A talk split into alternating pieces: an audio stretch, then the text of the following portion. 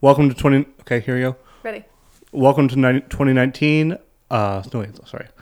Welcome to Obscure Broadcast. Welcome to Obscure Broadcasting. You got the yips. I, I, I'm good. I'm good. I like the obscure broadcast podcast. Welcome to the Obscure Broadcast Podcast, famous last words. And here's raising a glass to you.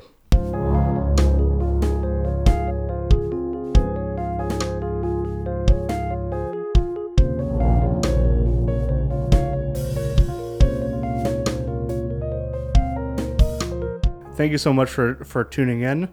Um, we're changing our formats a little bit with uh, Famous Last Words. This is season two, series two. And we're going to change our format and we're going to be doing more film reviews. We're going to do interviews with filmmakers. Um, and we're also going to be doing video essays and games and changing our format just a little bit. So if you like us, please, uh, l- wherever you listen to us, subscribe. Not to forget about uh, Obscure Broadcasting's other podcasts, uh, Small Brains, Big Picks. But today we're going to do our very first movie review of Series 2, and we are going to be talking about Bradley Corbet's, or I think he's from Long Island, Bradley Corbett's movie, uh, Vox Lux. So roll the trailer.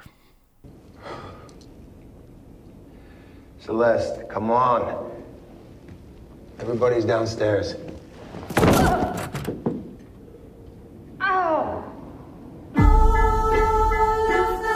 It's a weird world we live in.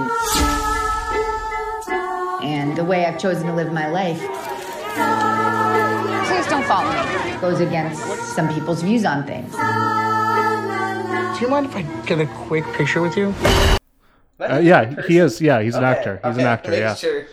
he's. Oh yeah, yeah. He's been in. Uh, he was in Melancholia, I guess, as some probably some party Yeah, goer. Wasn't that? Um, and this was his film directorial debut, right? It- yeah, I think so. I think so too. Yeah, Nothing more interesting. We could fact check. we'll fact check it. Um, The point of this podcast should be able to sell me on watching this or not, or not. or not. What? Well, we could, we we don't need to review just things we like. That's fair. Um, so we Teresa and I saw a private screening of this movie, incidentally, Yes. and um, Teresa, what were your thoughts? Sorry. Auspicious beginning. Um, I was, I was very excited for this film, mainly because I like Natalie Portman a lot, and the trailer had her like in this ridiculously cool outfit with all this crazy makeup, and it definitely had like Black Swan vibes, even though I knew it wasn't gonna be like Black Swan. So As Darren Aronofsky upstairs very much disagrees with us. Yeah, it should be noted that uh, when we film in here, we are subject to our upstairs neighbor who is an asshole.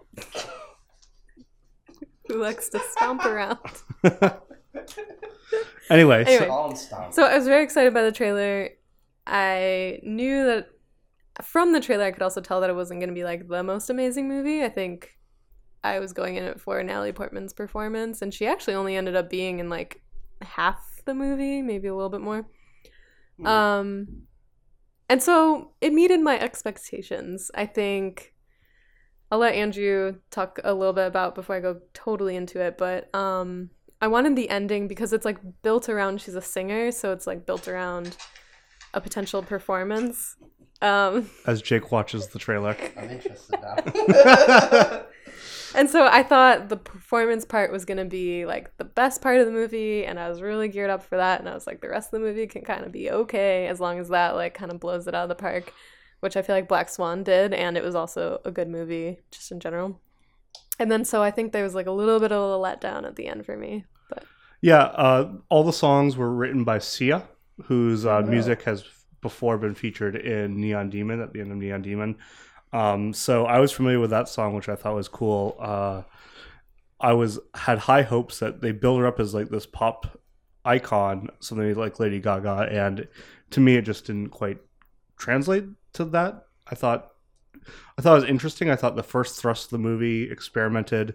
He talked a lot about on the Directors Guild of America podcast about the way he was thinking about shooting a film thing about a very digital era in our time, a very vapid era, and that she is supposed to be she has like these deep experiences but in a vapid medium. And I thought that kind of translated. It had had all the air marks of like a first time filmmaker. They did like all these things. Um, Yeah, he he did try to do a lot in one, but that is interesting because I think it did translate it because now did translate because now that you say that, I mean, I remember there's like a line in the film when she says, you know, it's something along the lines where she thought if sh it doesn't matter if what she's doing means anything anymore. It's like she could do the most commercial, vapid bullshit and still be loved.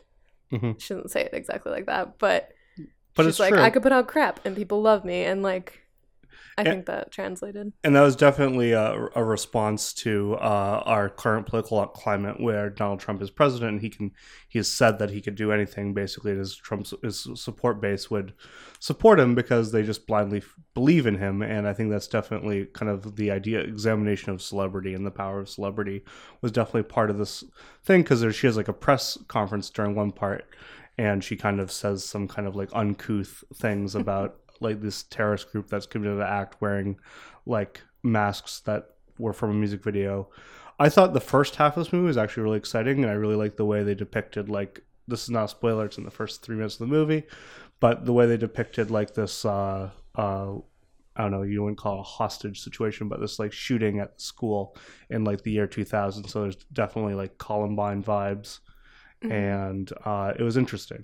It was an interesting. I thought that was an interesting part of the movie. My favorite part of the movie was like that beginning situation. Yeah. I agree. I actually had my expectations like flipped. I thought like the Natalie Portman portion and the performance thing were the things I was looking forward to the most, but I think the stuff that I ended up liking a lot was what you're talking about, like the beginning, the like political, social port parts of the of the film, Mhm.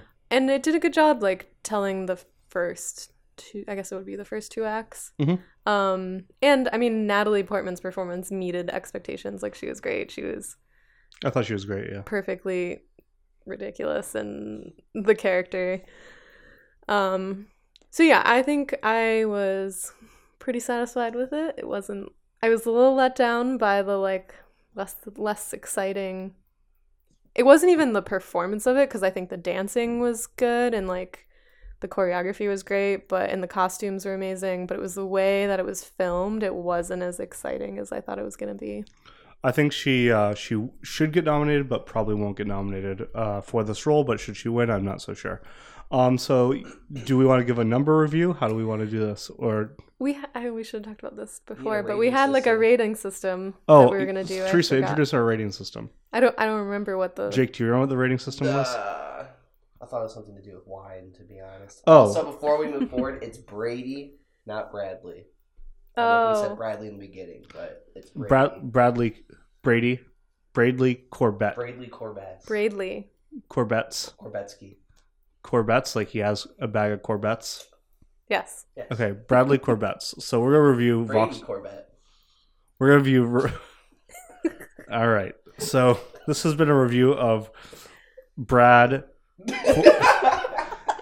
Brad Corbett's Vox Lux You Um, call him Braid, yo. Brady Brady. Brady. There we go. Uh, we should do a review of Mandy after our review of Brady's movie. To review our grading system, it's out of four. Th- three points is you're a pay. You should pay full price to see this movie.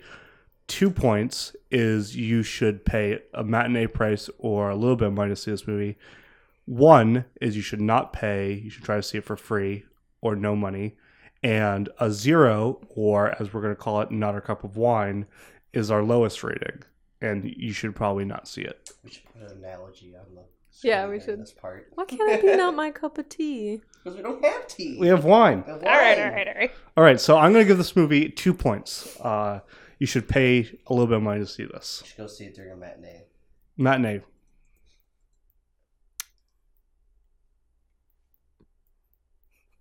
I think I will go with the same rating at two. You should pay a little bit of money or watch it on Netflix or When it comes out on Netflix, When it comes out. on Amazon Or Netflix, can that be our number two? Is watching on a s- Yeah. streaming site? VOD, Sorry, video on demand. video is- on demand. Yep. Bod. So that's that's our so rev- revision to our rating system. Three is to see it in theaters. Yeah, two is video on demand. hmm One, That's an insult. Is it? I don't know. Or is one video on demand? no, Uh. w- one is like peering through the glass at a Best Buy, and zero. One is like picking it up at a Best Buy, and be like, oh, maybe I'll see it. You just put it back down and walk away. Yeah, and then zero still is not my cup of tea or wine, depending on when we film these. I was gonna ask you guys. Oh, that so was- for that film, since he's been in movies like Mysterious Skin, is it? Can you tell that, like, from the films he's done, can or like Melancholy, I guess, can you tell that he's taken influences from all those movies that he's been in and put I think into his so. own work? Yeah. I think it, so. Kind of. I think it. Just from watching the trailer, I could tell like he's got a lot of influence from the things he's worked on in the past. I think so. And I think that's another like mark of a new director is taking the things that you like and translating it into your own film or your own it's like finding your own voice and maybe he's like not quite there yet I but think he's quite there. Just because, like, I remember he was in the shot for shot remake of Funny Games, and I could see a lot of like the dullness of some of the parts. Oh, it's that guy. Yeah, that guy. oh I was like, what? What Michael Haneke movie has he been in? Oh, oh Okay Yeah. Tubbs or whatever they call him. it had some good melancholy vibes too like i i mean there were parts of that movie that i really enjoyed that stuck with me and like the costuming i mean her like weird she always wore this like neck decoration to Mhm. hide like the scars and that was really good and the first like dance scene the first time she like learns choreography for one of her songs when she's a kid so it's like the younger actor um that part's exciting. yeah that part was really good and like she's struggling with like the pain from the accident but she's like super determined to do this and so there's some really good parts of it but as a whole i think maybe fell through Yeah. Please. Okay, so Teresa has given this a video on demand rating. I have also given a video on demand. Thank you so much for watching. This has been season two of Famous Last Words. Uh, do you have a sign off? Do you, wise words Um, to live by this week, Jake? Wait, what? Wise words to live by for our audience. Um, I guess you're. don't sleep during the day. Only do it at night. Because I woke up at five p.m. today. So. oh There you have it. Uh, we'll see you next time.